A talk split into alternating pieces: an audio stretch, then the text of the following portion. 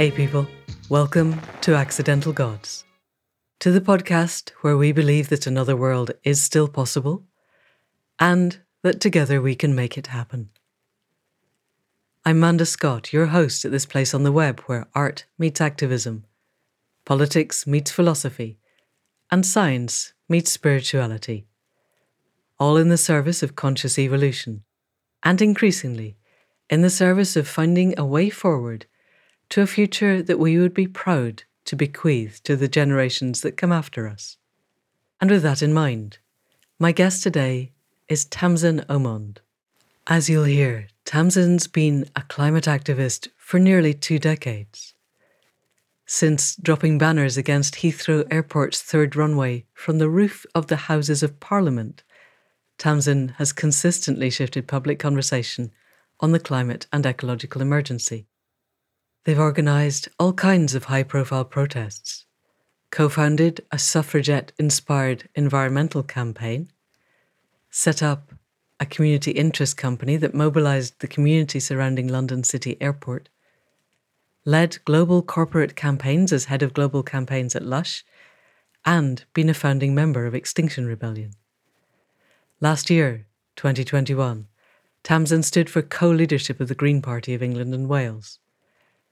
They're also the author of two books Rush, The Making of a Climate Activist, and the most recent that came out late last year, Do Earth Healing Strategies for Humankind.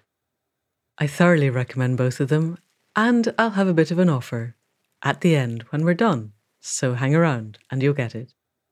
In the meantime, people of the podcast, please welcome Tamsin Omond. So, Tamsin Omond, welcome to the Accidental Gods podcast on this glorious late winter morning. Are you in are you in London or are you in Scotland just now? Because you, you divide your time. I always thought that was a very wonderful thing to do. Hey Amanda, so good to be here. Thank you for inviting me. Um, right now I'm sat in uh, East London in the Olympic borough uh, of Newham. I live in Forest Gate, so I'm just sat in my little terraced house. Uh, I've just come back from a run. Um, feeling pretty good.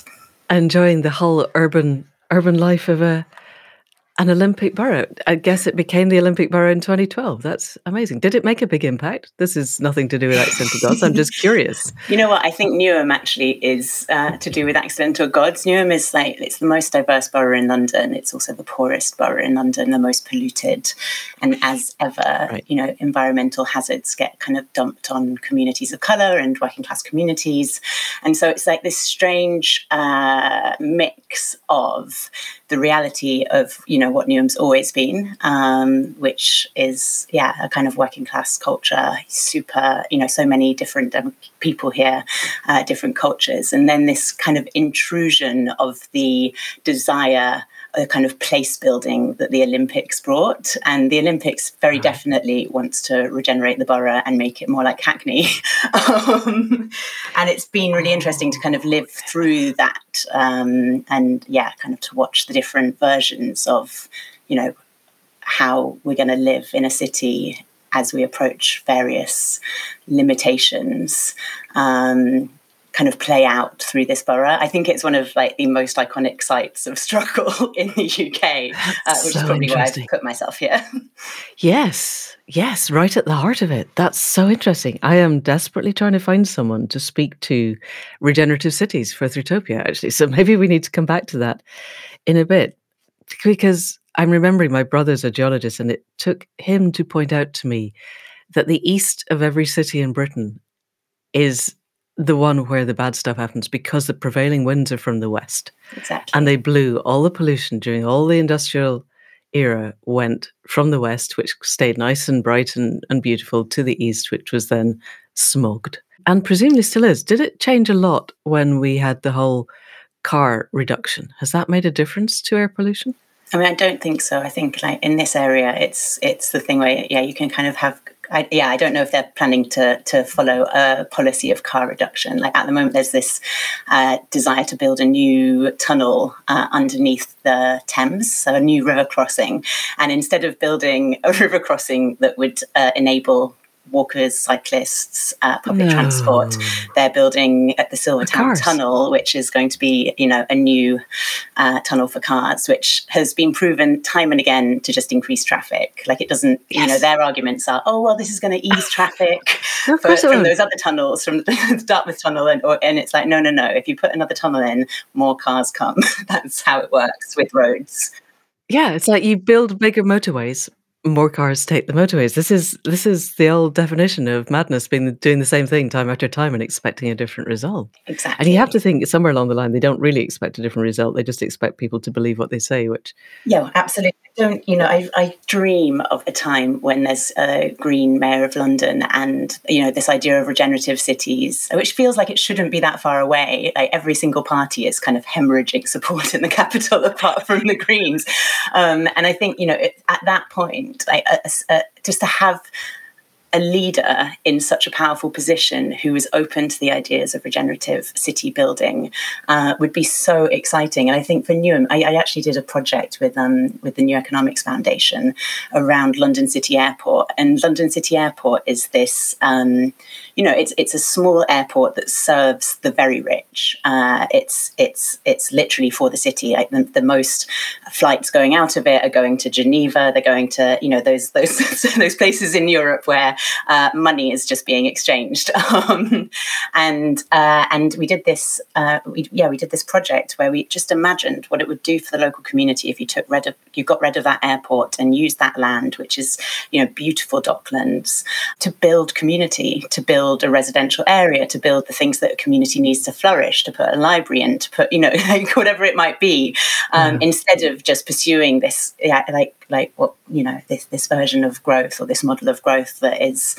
supporting uh, the 1% at the cost to everybody who lives around that airport who's breathing the air from those planes. Yeah. Not to mention the carbon load that's going from it anyway. And when you did that project, we'll, we'll come back in a little while to how you happened to be with the New Economics Foundation yeah, really and why you're interested off, in the green. So it's good. It's great. Let's just keep going because did the project create the kind of tangible data that if we had someone whose job didn't depend on them ignoring you was able to listen, would they have had actionable, you know, plot points of what to do besides shut the airport? Did you create that kind of data for them? Yeah, absolutely. I think if there were an enlightened leadership in City Hall, then we would have seen them take this and be like, oh my gosh, we can do something that's good for the community, good for business, the sort of business that nourishes community, mm. good for London, uh, and also shut down an airport that is increasingly completely, you know, it, it's it shouldn't be there. Like it, it's it's in the wrong place anyway because there shouldn't be an airport right in the heart of one of the biggest cities in the world. Um, that's completely insane. Um, and th- when we did that, like the Green Party hadn't come out for or against the airport at that point. They were against the expansion of it, but they hadn't come out strongly saying we need to get rid of the airport. And once we did that project and we showed them, you know, these are the policy points that you could create, that's the pathway that you would take, not just to, you know, removing the airport, but what you'd set up in its place that would deliver all of these, you know, good outcomes. Uh, the Green Party did take it up as as their uh, policy on their policy agenda and were campaigning for it during the mayoral elections. And because it's such an ambitious project, you know, it really just does the thing of saying this bad thing, you know, we must get rid of it, but actually, what can we do in its place? Uh, which I think is what you know so many of us are struggling to understand. Um, is okay, right? We understand we don't want this version of capitalism. We understand that we don't want to keep extracting from the planet, um, and yet this is the reality that we've all been molded by. Um, and so, what on earth do we do to step away from it? And I think, right. yeah, like more and more, we like thank God for the New Economics Foundation doing their like number crunching, the things that you know us creatives might be less good at kind of wrapping our heads around. We can do the imagination, um, and then them coming in and actually making it like a very robust report that you can wave at various uh, policymakers is incredibly helpful. Yeah, it is if they actually took any notice, which clearly they don't, but they do they do on occasion. So let's take a step back because you just said us creators, but you were in New Economic Foundation doing the number crunching. So let's situate people in Tamsin and how you get to be the person who's talking with authority about what the Green Party does, who's been in in the heart of the New Economics Foundation, and yet has the vision to see beyond the existing paradigm, which is kind of a unique combination.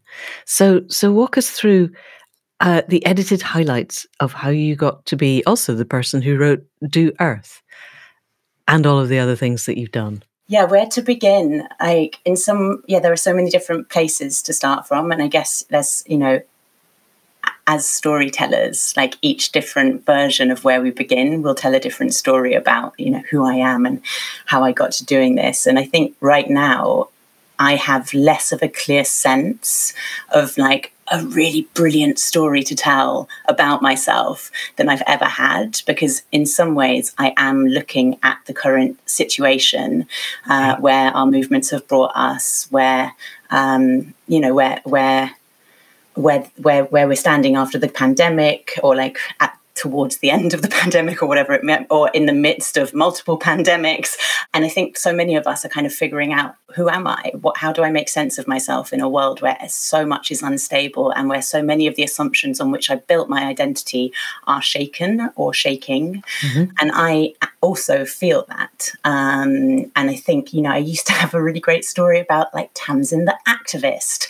And it would begin at the climate camp outside Heathrow Airport in 2008 or 2007. Um, it was actually, and it would kind of have a wonderful narrative arc to it. And I'd be standing on the top of the Houses of Parliament, dropping banners against the third runway at Heathrow, and then I'd move into Climate Rush, which was organising um, women uh, as climate suffragettes, and we were taking action to push the COP, which is um, which is a big meeting that happens every year uh, to an international meeting to kind of sort out climate change. Obviously, hasn't worked yet. Uh, all of the governments of the world go along, and so do the fossil fuel industries. And you know, so I was going to talk about that and, and how we were climate suffragettes and doing all of this like really cool actions um, and reclaiming that radical, rebellious uh, kind of feminist principles, and and then you know, and then then go into I don't know, talking about anti-fracking and the activism there, and and then maybe I'd finish with with this like recent standing for the Green Party as as a co-leader of the Green Party and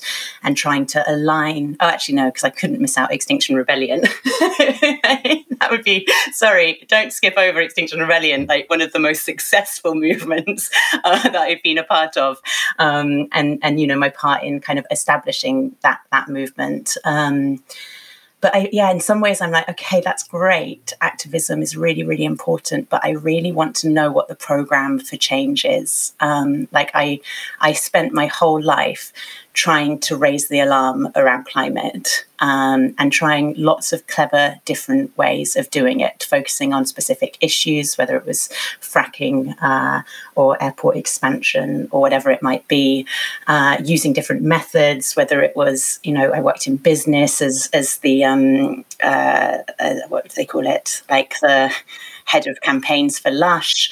I worked as a funder, kind of fund giving funds to different parts of the movement. So especially around the anti-fracking movement, you know, delivering like hundreds of thousands of pounds in small donations, ten thousand pound pots to different uh, anti-fracking um, sites. And now I'm like, okay, so we've kind of said what we don't want and and I really want to understand what the thing is that we do want and I want to understand it you know I'm, I'm, again it's like this ambitious thing. I want the ambitious model of it. Like I want to believe that there is something that can come and robustly stand up to the current system. And I know that's kind of not how change happens in some ways. I don't I see you. That. Yes, tell me. Reassure me, please. yeah, totally. Because because you've done a brilliant edited bio. I, I would still like to look back at NEF at some point, but and the Green Party in a bit more detail and in different countries, but definitely. So from my perspective as the other end of an age scale, possibly, but I look at every version of change that our culture has created and I have this put into a lot of perspective by David Graeber and David Wengrow's book. You know, it's it's very rarely do I read a book that changes stuff. Most books create a little incremental shift in, or a little expansion of awareness, or they fill in a data point that helps join all the dots together. This this opened a whole new door to a realization of how short a time frame we tend to look within and how narrow a cultural environment we take to be the way things are. Because our culture has been the one that has managed to destroy a lot of the other cultures but it doesn't mean that they were bad cultures or that they didn't function in a way that was actually really good and that ours happens to be the utterly dysfunctional you know, child in the family who then manages to create total chaos but even looking back within our own system, the people who managed to affect change did so by creating a vision of what that change would look like, as much as they did by getting in the way, by, by throwing spanners in the various works of cogs that were supposed to flow smoothly. And so, what I've seen with Extinction Rebellion, particularly, is that it's managed to throw the spanners in the works in a way that has got people listening much, much more. And then the next stage is to offer the vision because the general mass of people, when I speak to people who aren't activists, I just go down the local shop and there was a day last autumn, must have been near COP, where even the Daily Mail had a front cover talking about climate change. You thought, my God, you know, the world, the, the hell has frozen over. What is happening? And I spoke to the lovely ladies in the shop and said, you know, who all read the mail, said, oh, look, climate change. And they, to a woman, actually did the physical move that took them. I'm not going to move away from the microphone, but they turned away, put out their hands, and said, We don't want to think about it. So they don't want to think about it because the entire narrative, the whole time I've been growing up, and therefore the whole time you've been growing up, has been our world is going to get much, much, much, much worse. Our standard of living is going, frankly, to be worse than you could ever possibly imagine. And we're going to hate it. And that's the only possible option. And surprisingly enough, nobody runs for that. They would rather not think about it until it actually arrives. And even then, they'd probably rather assume that it's only going to be temporary. This is one of the things that I think COVID has really taught us because you don't need to know much virology to know that this is now with us. It's not going away coronaviruses are what coronaviruses are. And it doesn't matter where we think it came from, and we doesn't doesn't matter really what we think its broader purpose is if you're part of that group. It's just here. And yet our entire instinct has been to get it over with as fast as possible and get back to business as usual. Which is not going to happen. This is business as usual. And so even as our culture and climate and civilization slides down into destitution, we're going to keep harking back to the better point that we think we can get to.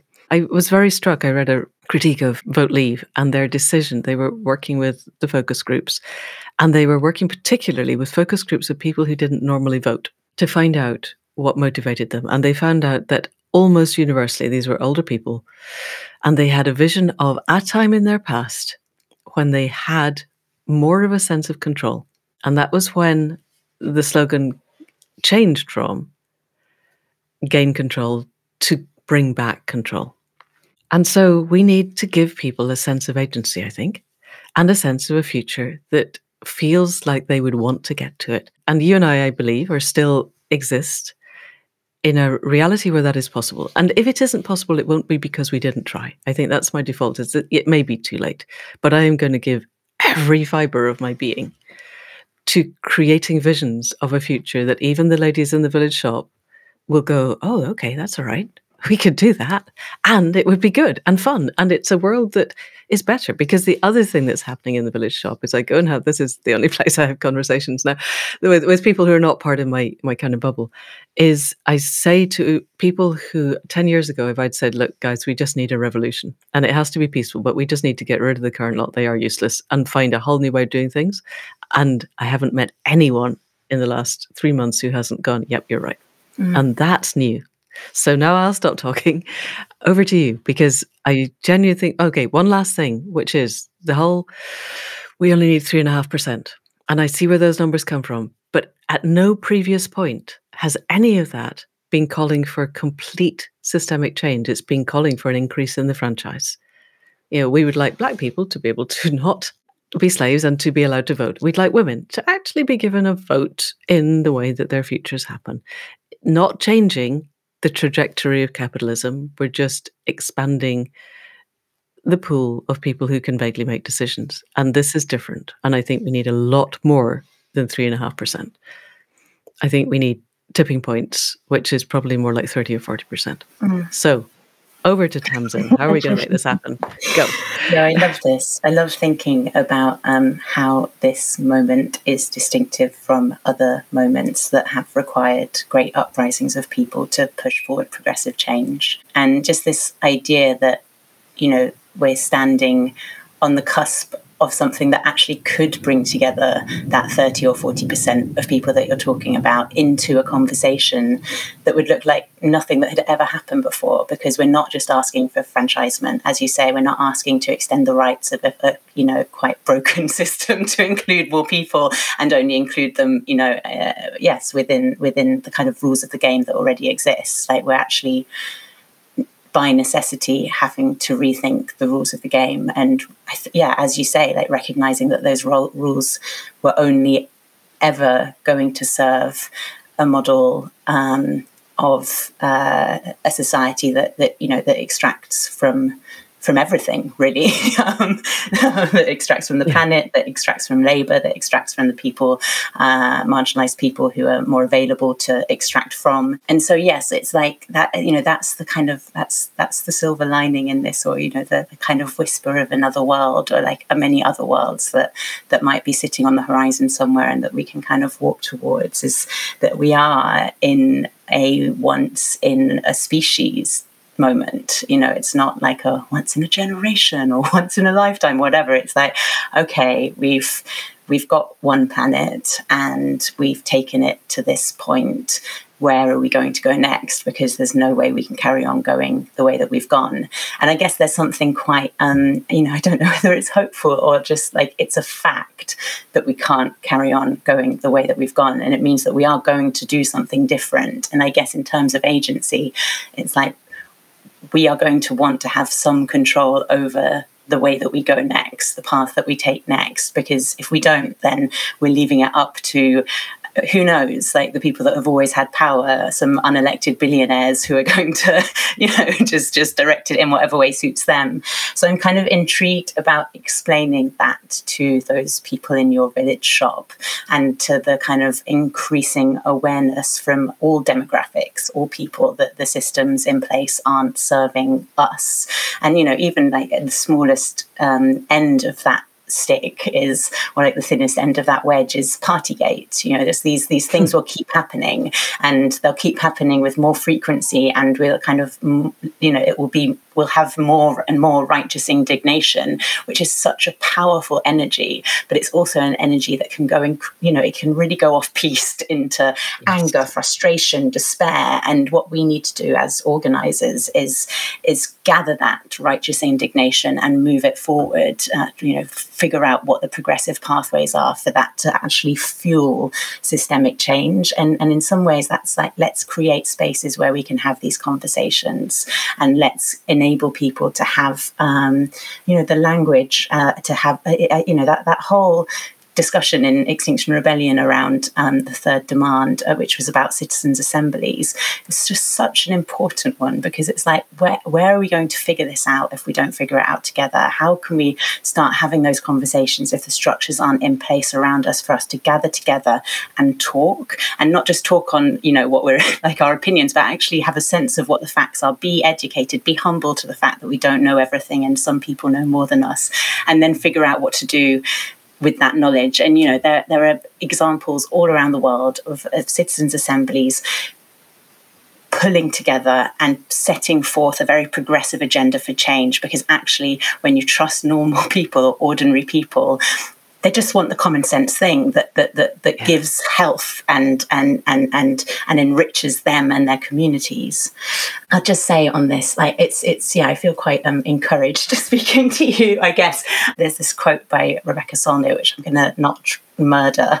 Um, but it's uh, so I'll just paraphrase it. But it's kind of about you know the idea that like what, what we were saying at the beginning around stories and around you know grand narratives and like all of these needs for a grand narrative for for things to kind of make sense in that way that actually David Graeber, I guess, in, in his book, which I haven't read, that latest book that you were talking about, would probably pull the plug on that. You know that grand narratives kind of serve the particular system that we're in. It's like oh well this is this makes sense from this understanding of the world but a different understanding of the world or a, different way of doing things would have very different stories about who the heroes were, where the you know where the climax was, um, and I guess yeah, this Rebecca Solnit quote goes something like you know the we have this idea that we're, we're going towards a destination that it's going to be the end of the world or that it's going to be this glorious utopia. And it's not like that. You know, it's a tangled pathway, and every single step we take is complicated. And there are however many billion people doing their complicated steps.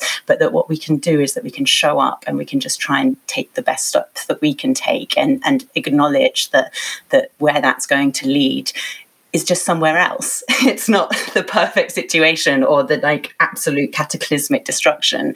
Um, and and within that, we can be, you know, I guess this is me saying this. We will find moments of of extraordinary humanity um, when we're really blessed by the people who are acting alongside us from this extraordinary context and real, really showing those qualities that kind of redeem humanity you know the courage the humility the love um, that makes being human you know not so bad when you it makes us proud in fact uh, to, mm. to be human yes and it's that sense of pride i think in being human and being part of a collective that's working to something that feels enriching and I was talking to Nathalie Nahai on a podcast a couple of weeks ago, and we came across the idea of psychological safety. And I think that if we could create a future which had that sense of psychological safety and enrichment and co-creation, we don't it's we don't have to create a utopia. I think it's quite important that we understand that we're not.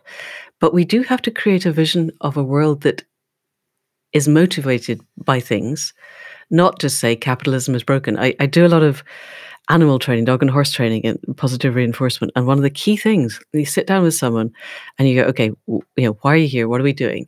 And you get this long list of, I don't want my dog to jump up on strangers as soon as I open the door. You go, okay, that's the list of nots. In order to train your dog, we have to decide what we want it to do and go for that. You know, so I would like it to lie quietly on its bed, being really happy and feeling relaxed whenever somebody comes to the door because then it's not jumping on them is cool. The it's very hard to train a not. You can't reinforce it for not jumping on somebody because it doesn't know what you're doing. And I think it's the same with whole cultures. We can't just keep telling people capitalism is broken and it's a disaster and we're all in it. And yes, it's horrible. We all think it's horrible. I think imagine even the people at the top think it's horrible. They just haven't got a COP really showed us there wasn't a single person standing on any platform that I heard at COP who had a vision of anything other than well we just need to burn less fossil fuels. And and that's going to be hard but we need to do it. And and we'll all make a lot of money doing the other thing whatever the other thing is. And it's it's crap. Sorry that probably just didn't lose us anything so that's okay. Um we need to have the visions and they need to be things that your heart goes yes that. Mm. that sense of i i will feel good waking up in the morning reaching for this, and it will be hard. But hard is fine. I think people don't mind hard. It, lots of people do very hard things as a sport. I used to climb rocks. We're talking about it the weekend. You get halfway up and you think, "Oh my goodness, why? why did I not just pick ballet or I don't know, throwing darts or? Why am I doing this? This is insane." And you get to the top and you make that last hold, which is usually the really difficult one, and you get over the top and you go, "Yes, I did it!" And it was amazing and i feel so good and and so hard is fine mm. when you can see even a little bit of the climb mm. and complexity so what i'm wondering is with your you've been deep in xr you've also worked for the new economics foundation which is all about my looking at the outside from it finding ways of tweaking the current system whereas xr is much more about okay so, you know the current system not working let's envision a new system if you and I were to be part of a little mini citizens' assembly, just us, mm. and bounce ideas, what would be your kind of envelope for a step towards that regenerative, flourishing, beautiful system that our hearts know is possible? Mm. Oh, Amanda. It's just such a gorgeous way of framing this question. Yes, I like to imagine. Uh, I think I will take this from our conversation of kind of imagining chats with friends as mini citizens assemblies.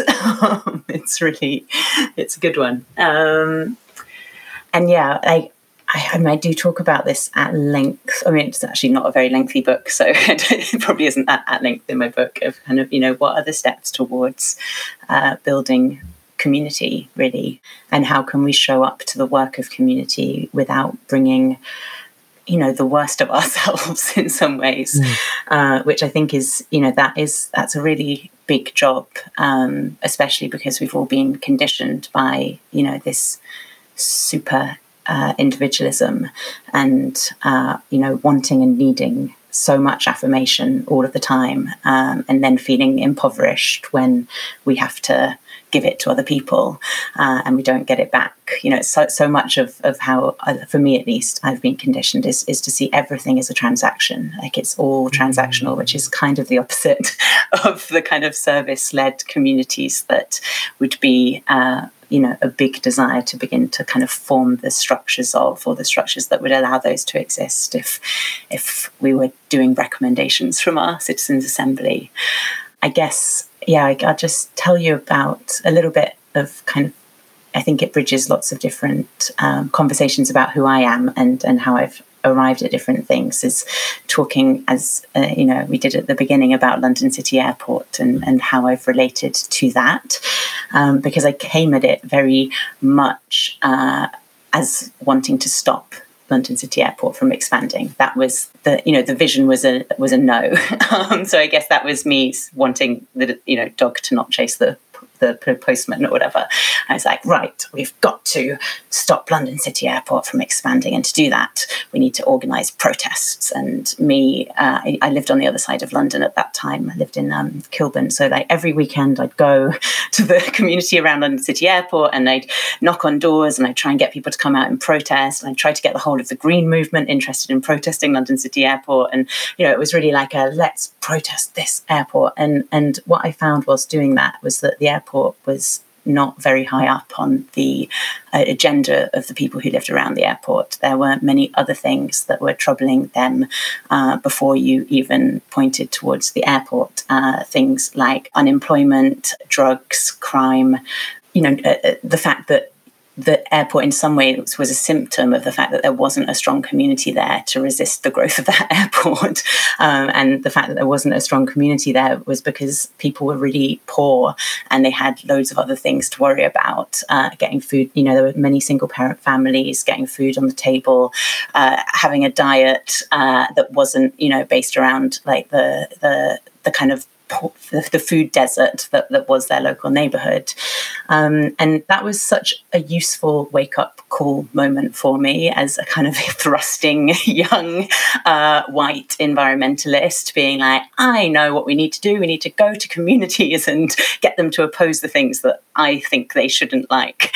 Um, and instead, uh, I I, I, I, got involved in a kind of community project um, in in the streets around London City Airport, and that's you know eventually why I moved to Newham was because of what we were building there, which was really a different vision. It was about holding space for conversations about what we wanted there rather than what we didn't want there, um, and it was absolutely exquisite really the experience of being part of that community. It's one of the things that nourishes my soul still. Just the memory of it makes me beam like on a cellular cellular level um, because it was really great and it was fun and I was getting to know people and and feeling like I was part of something in a way that I had never really felt before and feeling so deeply proud of the work that we were doing and you know these strange things would happen from it things that we couldn't have predicted you know if you don't want something you can kind of predict the outcome of your campaign if it's successful is that you won't get that thing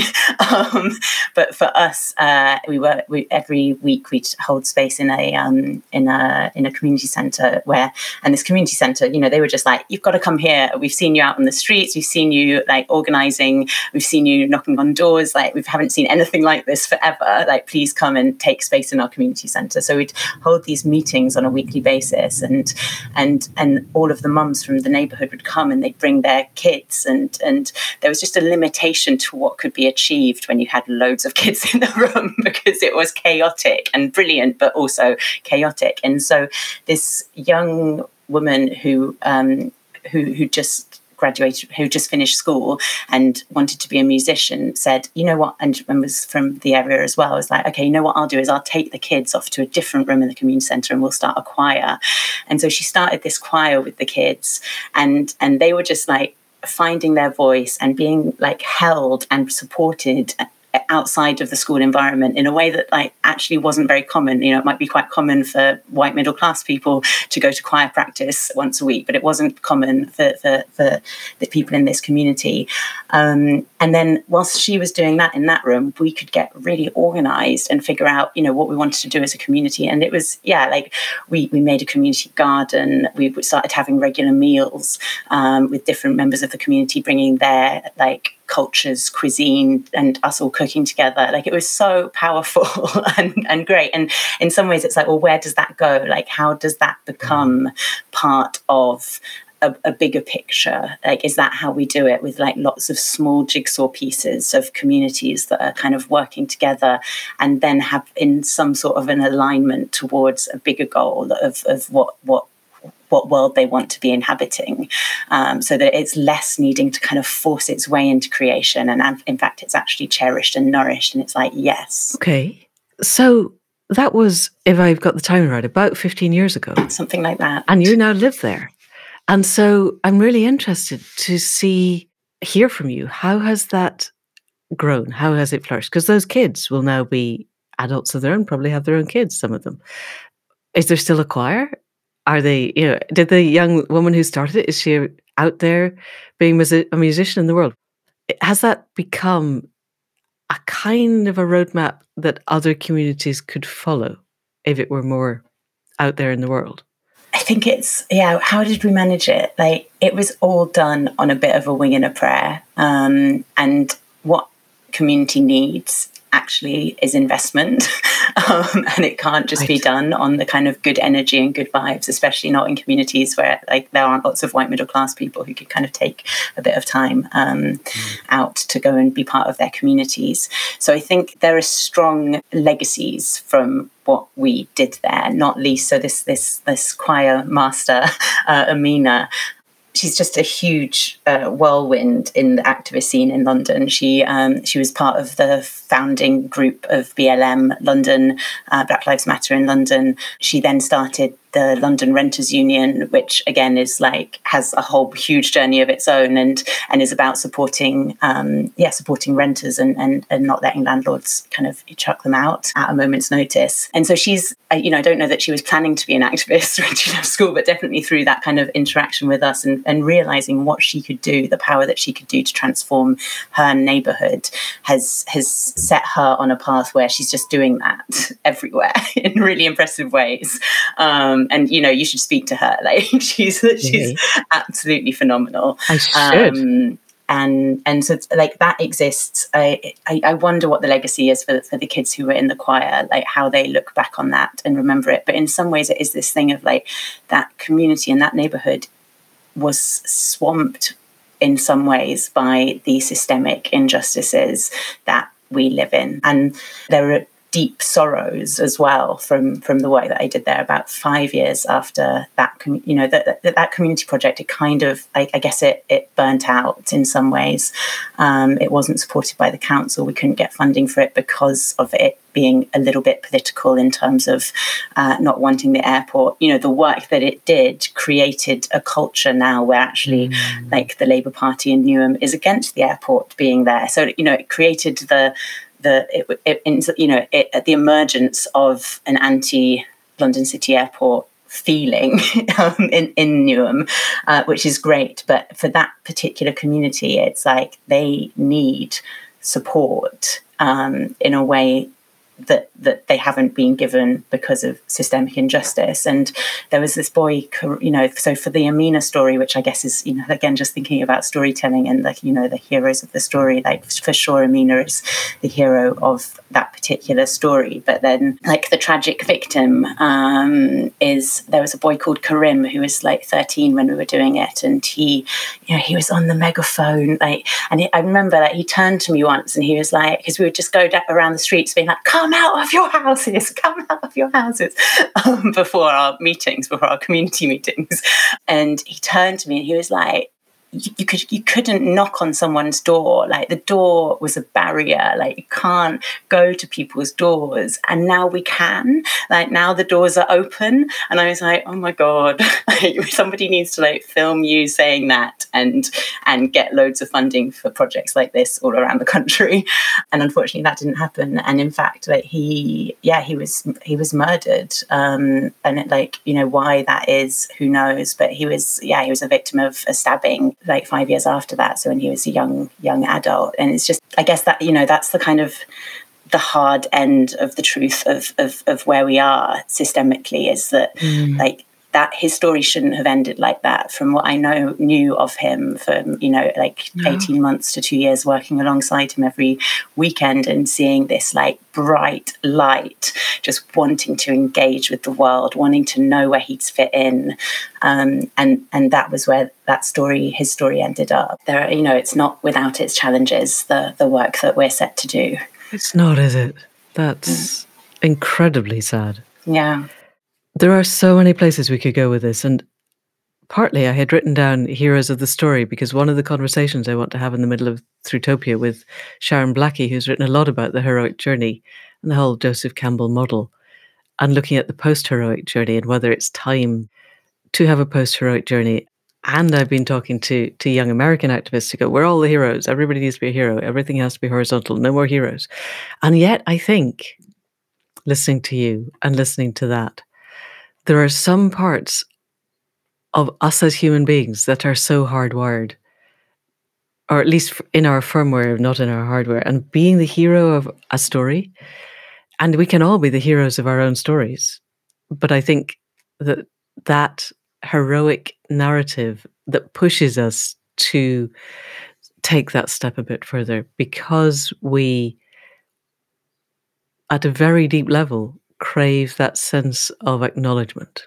I think this is one of the reasons why solitary confinement is one of the worst things we can do to people is we lose that sense of feedback from other people. So that's a direction I'm thinking out loud because one of the other things that's coming up a lot is this white middle class having the time to do stuff and other everybody else not. And our system is set for that. And it's hard to imagine the people currently in power listening to an alternative. And yet, on the rare occasions when I sit down and talk to our local Tory MP, very white, very upper middle class, would be devastated if we were to suggest to him that he didn't care about people other than himself. And I wonder if we could craft a narrative again in our little citizens' assembly of two of a place where he doesn't feel that in the midst of his transactional world where everything is zero sum, Maybe we have to dismantle that for him first, because I think this is one of the fallacies of our culture that surviving or, or cultures that thrive don't have that zero sum transactional sense. They have a sense where I can still be an individual. I can do things that are different from the rest of the culture. I can be blue soldier woman and you know you may think women don't fight but I'm going to go out and fight because that's what I want to do in battles where you know you're counting coup on someone you're not actually killing them but let's leave that to a separate separate narrative. So there's a sense where david wengrow describes cultures where nobody tells anyone what to do and yet the entire culture flourishes because there is a sense that the heroes are the people who help the flourishing in a way. There's an extraordinary woman that I've listened to on a podcast this is an aside. We'll come back from this. She she's very white, was very middle class, was part of a UN delegation working in South Africa, doing NGO stuff at a very high level. They invited some Maasai warriors to come and talk to them, and they all turned up, looking amazing as you would expect, and gave their talk. Went away again, and then she was invited back to the tribe for a ceremony. And partway through that ceremony, she realized it was a marriage ceremony and she was the bride. Because one of the young Maasai men had gone back to his tribe and said, I've just met the woman that I dreamt about when I was 11 that I was going to marry. And there was great consternation because that's not what you do. You marry someone else from the tribe. But the elders and the shamans got together and they decided it was his dream, and so he'd better invite her and marry her. And so halfway through the ceremony, instead of saying, "Hey guys, I'm I'm sorry, but I think you might have got the wrong person," she thought, "Well, it would have been really impolite to say no." And so now she's married to a Maasai warrior. And because the whole area depends on tourism, when COVID hit, she went to her husband and said, We have no income now. How are we going to put the kids through school? And he said, Well, we will do what we always did. We didn't have money before. We don't have money now. No big deal. He's he was part of that ceremony where they got married. He was also elevated to be a sub chief. I don't understand the full hierarchy, but the hierarchy is not I get to give you orders. It's I went with the group of young people my age out into the bush for six years. And when we came back, they said I was one of the people who was good at taking responsibility. Mm. And who could hold everything together when things were going very badly wrong. And we're all still alive we who came back, you know, the ones who didn't come back are the ones who aren't still alive. And we're still alive because this person is one of the people who helped that happen. And we have hierarchies where the worst possible people, the psychopaths, get to the top. And we need to change that. And one of the ways of changing that has to be changing the system. But in the meantime, in the progress towards that, my feeling is that if we could craft a story where the people currently holding the reins of power were to understand the devastation of what they were doing in a way that really touched them, like Karim's story, or even Amina's story, they would want to help.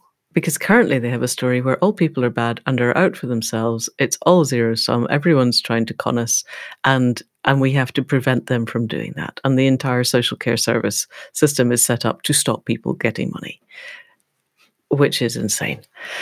So let's craft something. You've been in NEF because in the end, it comes down to resource. Mm. And in our world, money is the core resource.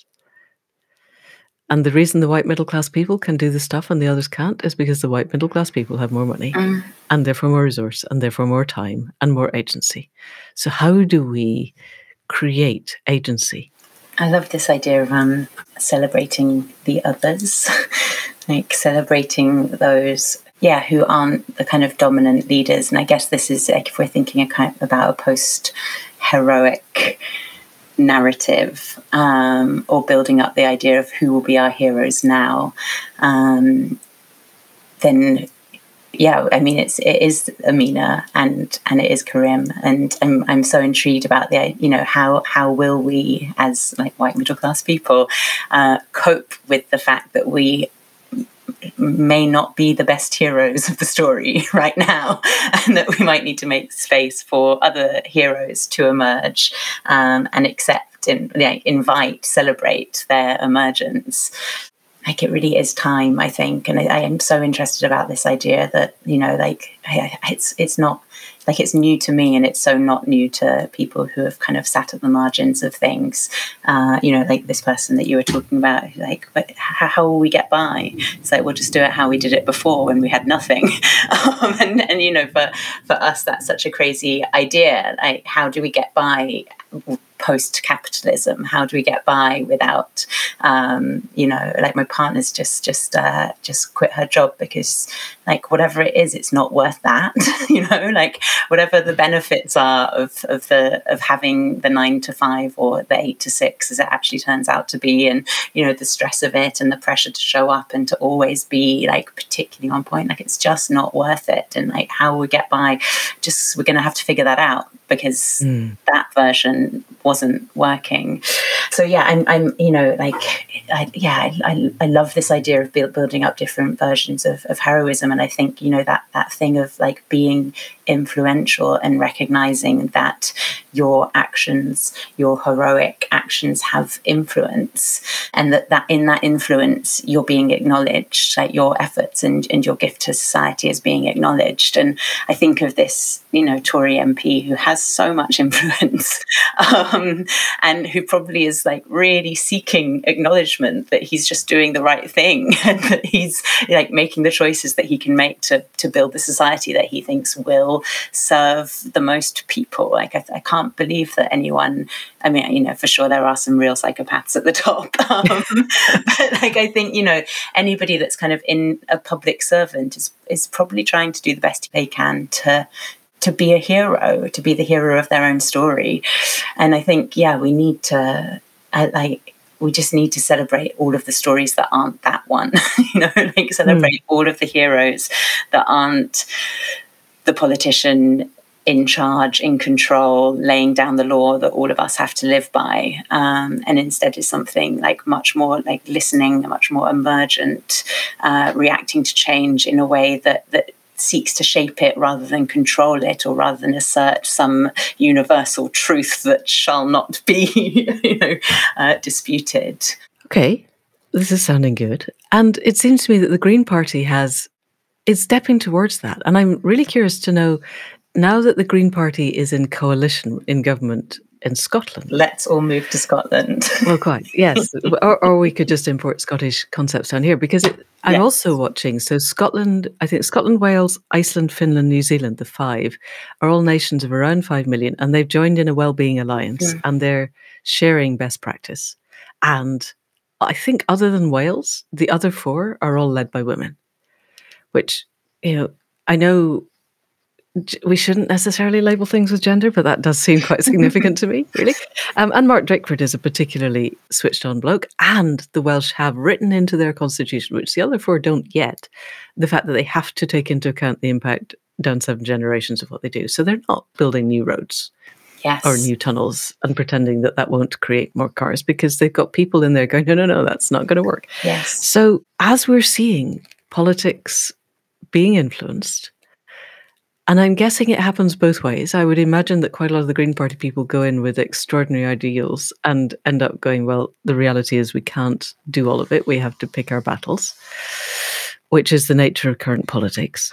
Are you seeing anything in Scotland that's filtering down through kind of Green Party networks to give us a different model of doing politics and of shaping policy that is creating more value more widely spread. Yeah, I think this is like it's it's really about the ego of power, isn't it? That there are no other alternatives. And I'm mm. you know, I guess that's kind of where we live in our current reality is that it's so hard to believe that there are other ways of doing things because this is the way it is. And and there's so much ego to that. Yeah. Because actually there are, you know, an infinite number of ways of doing things and, and those are being expressed in the cracks in this system all the time. I'm always surprised at the fact that, you know, just, you know, in the same country or in, in some ways, or just north of the border between England and Scotland, there is a very different model, a, a, kind of experiment in some ways of many different ways of doing leadership. Like, you know, the, the co-leadership of, of, of, you know, two women-led uh, political parties. Um, I, the Scots are led by a gay man and a woman, but you know, like it's not it's not uh, the version of of male um, heterosexual leadership that we're kind of or patriarchal power that we're used to. And daily, there's exciting news coming from Scotland about about their different ways of doing things. You know, they're going to do free public transport, so they just make the decision and they do it, and that proves to us that it is possible for under 16s and over whatever's that that that, that it is possible to do that. Right. Um, that you can just make these decisions. They're going to give free sanitary, you know, sanitary products are going to be free. It's just a decision. You make that decision. Like uh, education has always been free. like universities yes. for Scottish in Scotland are free, um, and and you know these are people who like they literally exist within like whatever it is, like the United Kingdom. Like, um, so how can that be possible that a devolved country can be acting so differently to to us? Um, and I guess like the the clear thing is that that north of the border, they're acting in a way. Uh, they're trying to make policies that make life better mm. for people. Mm. And that just feels totally radical, which is insane. Yeah. Yeah. But then we watch it in the States as well. You know, Biden is, for all his flaws, trying to make policies that make things better for people. And the fight back to make sure that doesn't happen yeah. and to create the righteous indignation that you spoke about earlier which is such a powerful thing against it as if this was somehow a bad thing. Yes. It, it's extraordinary how fluent the people who don't want this to happen are in creating particularly righteous indignation, which I remember from my neurophysiology days. A, a, really good hit of righteous indignation is the equivalent of snorting quite a lot of cocaine and it's addictive. Wow! It's re- and so and so people like feeling righteous indignation, and they'll come. But this is why the Mail does so well. You know, it's the headline every day. It's designed to give you that little spike of, oh my god, that's awful, and I'm better than that. Mm. It's just you know, it sadly is until we manage a bit of conscious evolution where we can kind of look at that in the happening and go, actually, no, I don't want to go there. We're we're kind of stuck with it. So it'd be nice to be able to create some righteous indignation that was on the hell yes front. So, free public transport, free sanitary products. I'm going to tell you a funny story. Uh, on Twitter, it's the only bit of social media I still do, but floating past the other day was the bloke going, Tampons shouldn't be free. If women can't control their bladders, that's their problem. and the woman posted it going, Okay, girls, who's going to be the one to tell him, eh? so, you know, we got a degree of education to do out there in between falling about. Um, so, but still, okay, Scotland, free public transport, free sanitary products, free education, as you said, has always been free and and pretty good. I went to university in Scotland. It was a it was a good experience. Mm. What else? I'm thinking the things that I would want to see free are housing, because you have to give people shelter. I would really recreate the agricultural system so that so that staple food was all free. Uh, broadband, partly because then I can play Warcraft. But you know, leaving that aside, broadband needs to be free because it's a, definitely a, a, staple and power, and water and sewage. You know, Britain is the only nation in the entire world that has ever privatized its water and sewage, and they keep dragging people in from you know other places like the US and going, "Hey guys, we went private," and the US are going, "Oh god, yeah, we did, didn't you?" And it's such a big mistake, yeah. and nobody else has ever done it but we have the little ideological, you know, this needs to happen, private is good. And, and what they do then, apparently, I gather, is take out huge, huge loans in order to pay their CEOs massive bonuses because that's the most financially efficient thing to do, while, you know, spewing vast quantities of raw sewage into the rivers and oceans because the stuff to treat it came from Europe. And now we can't get it. So we're not going to try and do anything else. We're just going to pretend it doesn't matter. this is the world we live in. Okay, so we're starting a new narrative. That's that's the stuff we don't want. What's the stuff we do want? We want clean waters. We want, I guess, for the cleanup to be also free. Yeah. So all of our water and and the cleanup from agriculture, because huge amounts of the pollution that's happening in the world seems to me comes from agriculture. And I've read the GOES paper. Anyone who hasn't, I'll put it in the show notes because you know, we think there's a slow dissolution and things just get worse. But if I've read the GOES paper correctly, it comes from the Rosen Institute. We're living in a very fragile system where the ocean is acting as that um, buffer, weak mm. acid buffer. And I remember doing chemistry at school, and you drip the acid, and you drip the acid, and you drip the acid, and then between one drop and the next, it suddenly changes. Mm. And it's not just the CO2, it's it's microplastic pollution and general pollution.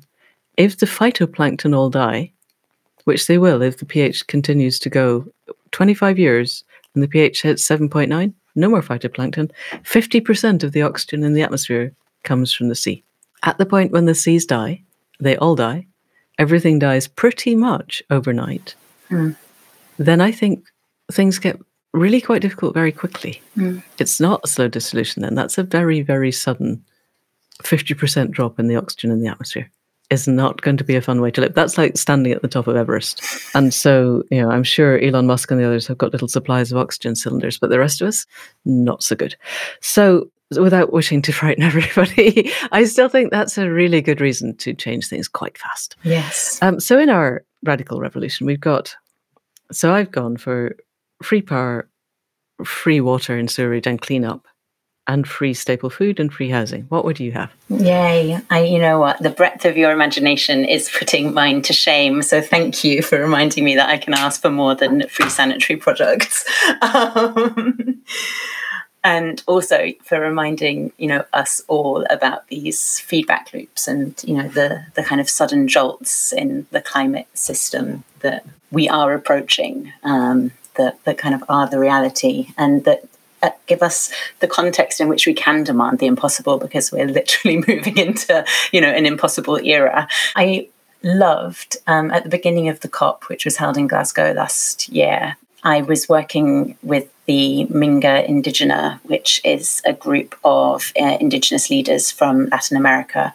And they were heading to the COP, and they were obviously, like everybody, wanting, you know, huge transformation. They were wanting it to be the COP where Britain recognised its uh, formative role in creating the structures of oppression that uh, you know that, that that have created this climate crisis, but have also you know pushed Indigenous people off their lands um, with colonialism, and and that's what you know. It was just so gorgeous them coming with these huge ex- expectations and also completely heartbreaking with the knowledge that you know our leaders were probably not going to meet with them and they were probably going to be outside the conference center maybe you know a great photograph for the guardian uh, in their ceremonial gear but not actually being listened to. And then nicola sturgeon uh, you know rewarded us all and surprised us all by making the first meeting that she had at COP be with the Minga Indigena. Um, and it just felt like a different way of doing leadership. And I guess like I want all of those things that you said to be free. um, and then I also want these ancient systems of wisdom that we mm. are only just, you know, we as kind of well, me, I'll say, as like a white Western person, only just beginning to scratch the surface of recognizing, acknowledging, and desiring to understand. Um, I want those systems of wisdom to be amplified and for us to humbly learn from the wisdom of. Uh, you know, of peoples who we have historically oppressed and who actually seem to have a number of answers about how we can uh, curate our our relationship with the world. Yes, a lot of them are spiritual, aren't they? Their answers. Yes. yes. A lot of them are spiritual, and it seems to me that we do and we must change the nature of our politics and our economics, but that the fundamental change that needs to happen is that sense of reconnecting with the all that is, with the web of life, with whatever it is that we call it, to the point where it feels like a genuine connection. I, you know, I, I sometimes watch some of the students that come to the shamanic stuff, and they're. It takes quite a while to get out of the headspace of thinking that you want it to happen, but I'm the one person it's not going to happen to. To understanding that this isn't a happening. It's just letting go enough to accept the invitation that is already there. And how do we help that happen at scale? When we've had 2,000 years of the spirituality that was there was so destructive and so violent and so misogynist and homophobic and all of those things that spirituality itself has become a toxic cue.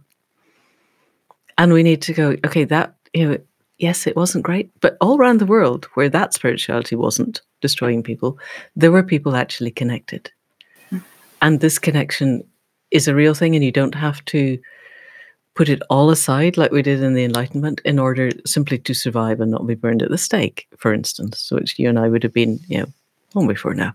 So, from your experience of being with them and being in their company and seeing the connectedness that happens, have you ideas of how we can spread that at scale? I would love to have a great answer for that. like, I mean, I think we are spreading it at scale um, through our decisions to live publicly spiritual lives um, and to credit whatever, mm. like, you know, enlightenment that we have on, um, you know, on the source of that enlightenment, which I think, you know, for me at least is is fractured spiritual journey, but one that I work hard to make less fractured. But yeah, from the being around people whose culture is spiritual, um, or who have, you know, who who whose understanding of the world is spiritual. um, it's it's just so joyful. It's really relaxing in some ways. It's like I was desperate that the COP would achieve all of the things that they wanted it to achieve. They just knew that it either would or it wouldn't, but that also everything is going to be okay in some way. Um, right. And so, yeah, I don't like, I, I think you're really right. Like the challenge of the past 2000 years and this kind of you know this huge fracture in our in what I think is like a, the biggest human need, which is to have a sense of connection with something that makes sense and is bigger than us. And it doesn't need to be a god or a deity or anything. It could just be, you know, belonging to this great human family on this strange and mystical planet. um, and I think there is a hunger for that, and that hunger is being filled in various ways. You know, I look to like the 12 step recovery and the like enormous growth of these kind of spiritual practices in, in, in that community and how it's, you know, it's just so interesting to see that it is being answered, but it's not being answered in a monolithic way anymore because we mm. have all had our issues with that, except for the people who haven't yet, um, who haven't yet been excluded from the spirituality that's on offer there. Um, yeah. But I like I, I yeah I you know I, I maybe we should have started talking about spirituality earlier. In some ways, it's like it's such a private or into maybe not private. It's such an intimate thing. It's it's exactly like you say. It's like you kind of want to believe that it can happen for you, but you don't believe that it can happen for you. And then at some point you let go and it is just happening and you are just being in the world and it's all right. And, you know, I think like we all need to prioritize building those practices that that allow us to relax into into our spirit in, into our spirit. yeah, that's perfect and beautiful and wonderful.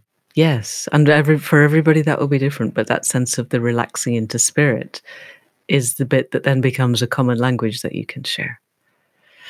That's brilliant. It almost feels like a really good place to end, and it might be a really good place to end. We might cut here, but I had one last question, which was really where now for Tamsin? Because you're such a blazing light of being and you have such a vision of a different world. Have you a sense of forward, or are you just relaxing into the being and seeing where it takes you? Where now for Tamsin? Um, yeah, I, I, really like this is something I don't have a clear answer on. In some ways, like there are things that tug at me; they, they tug at my attention, and I think yes, that's it. There is a Tamsin shaped key to unlock this particular door. And if I unlock it, then hundreds of thousands of people will pour through it and we'll you know we'll get to that next great moment um, of the pink boat in oxford circus or whatever the next great moment is and i'm also looking at those things with a little bit of uh, you know in some ways i so want my existence to make sense in this time. Like I want to be useful. I want mm. to I want to be a key. and sometimes I wonder about yeah, where, whether my where, whether my focus is, is in the right place. Um, because whilst I'm trying to uh, transform the whole narrative, I can often lose the immediacy of connection with my own community. Um, because I just get so busy doing something big and public that like, I don't really exist as as you know a, an embodied human yeah. being just trying to to figure out how we build community in a very specific time and place. And so I guess yeah, I'm I'm feeling like a pull between two different versions at the moment, and you know I'll probably just straddle them for a bit. And one of those versions is like being in London, being part, you know, Extinction Rebellion has this new strategy for 2022. It's really the, you know, if not now, when, if not who, etc. kind of strategy.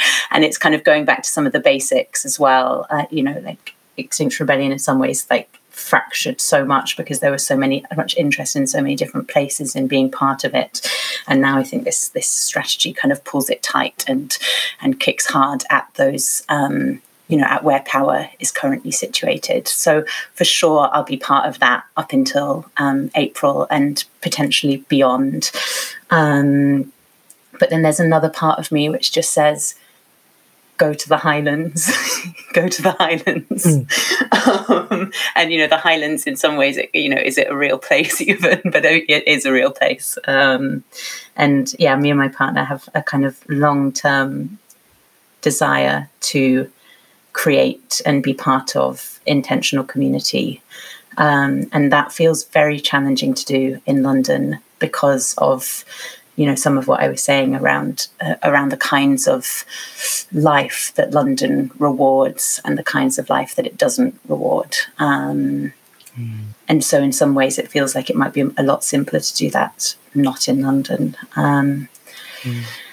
And then writing, I you know this writing this book last year was just a gift. It really was, and and I guess in some you know when I talk about spiritual practice as well, like I I found through I think what is it called? The artist's way. Um, that's a really lovely way to just explore your own spirit i found. I recommend it to like everyone if they want a kind of 12 week program of discovering you know their artist who potentially they never let take control of their life before um, and so i'm yeah i'm interested to write as well like i think you can get close I, I i do a lot of you know, I, I, actually find it quite hard to think unless I'm writing down, unless I'm looking at what I'm, mm. I'm, yeah. So I think it's quite a good way for me to, to you know, just figure out like if we're going to have to build new worlds, then I might only get close to what I think if I start writing about them. That sounds good. Yes. Okay. So whatever the artist's way is, because I've never heard of it before, we'll oh, put lovely. links in the show yeah. notes um, so that people can access it. And that feels like a wonderful place to end. I look forward to whatever book arises out of this process. Tamsin Omond, thank you so much for coming on to Accidental Gods. Thank you. And that's it for another week. Enormous thanks to Tamsin for the vibrant enthusiasm that they bring to everything that they do and the depth of thinking. It's this kind of emotional and spiritual literacy that I think is going to make all of the difference between where we are and where we need to be. That stepping away from the righteous anger and into a more reflective, reflexive way of being that allows us to not have to know exactly where we're going, but to sit and listen and see what the world needs of us first. While we're waiting to see what the world needs of us, I have four copies left of Do Earth Healing Strategies for Humankind by Tamsin Omond. I bought quite a lot of copies when it came out because I thought it was so interesting. It's one of those books that takes us forward gently so that we can give it to people who are perhaps on the edge of understanding the nature of the problem and the solutions because Tamsin really goes into the kinds of things that we need to do to bring ourselves to a new way of being. So, I have the four. I also have just recorded a podcast with someone called Rieki Cordon about seeds, S W E S, which is a new kind of currency and which seems to me to be a way forward in the transition between where we are and where we need to be. So, I am in the process of setting up a seeds account. By the time you hear this, I sincerely hope and believe that not only will I have a Seeds account, I will know how it works. And therefore, the first four people that contact me and offer whatever fraction of a seed you want, I will send you a copy of the book. I will put a link to Seeds in the show notes. If you want to just Google it, go for join seeds, all one word, dot earth. If I haven't just email me. I'll send you a copy of the book anyway. But I'm sincerely hoping that I will be there. And this is a good thing. And we all want to be part of it, I think. So there we go. That's it for this week. We will be back next week with another conversation. In the meantime, enormous thanks to Caro C for wrestling with the sound production, as ever, and for the music at the head and foot.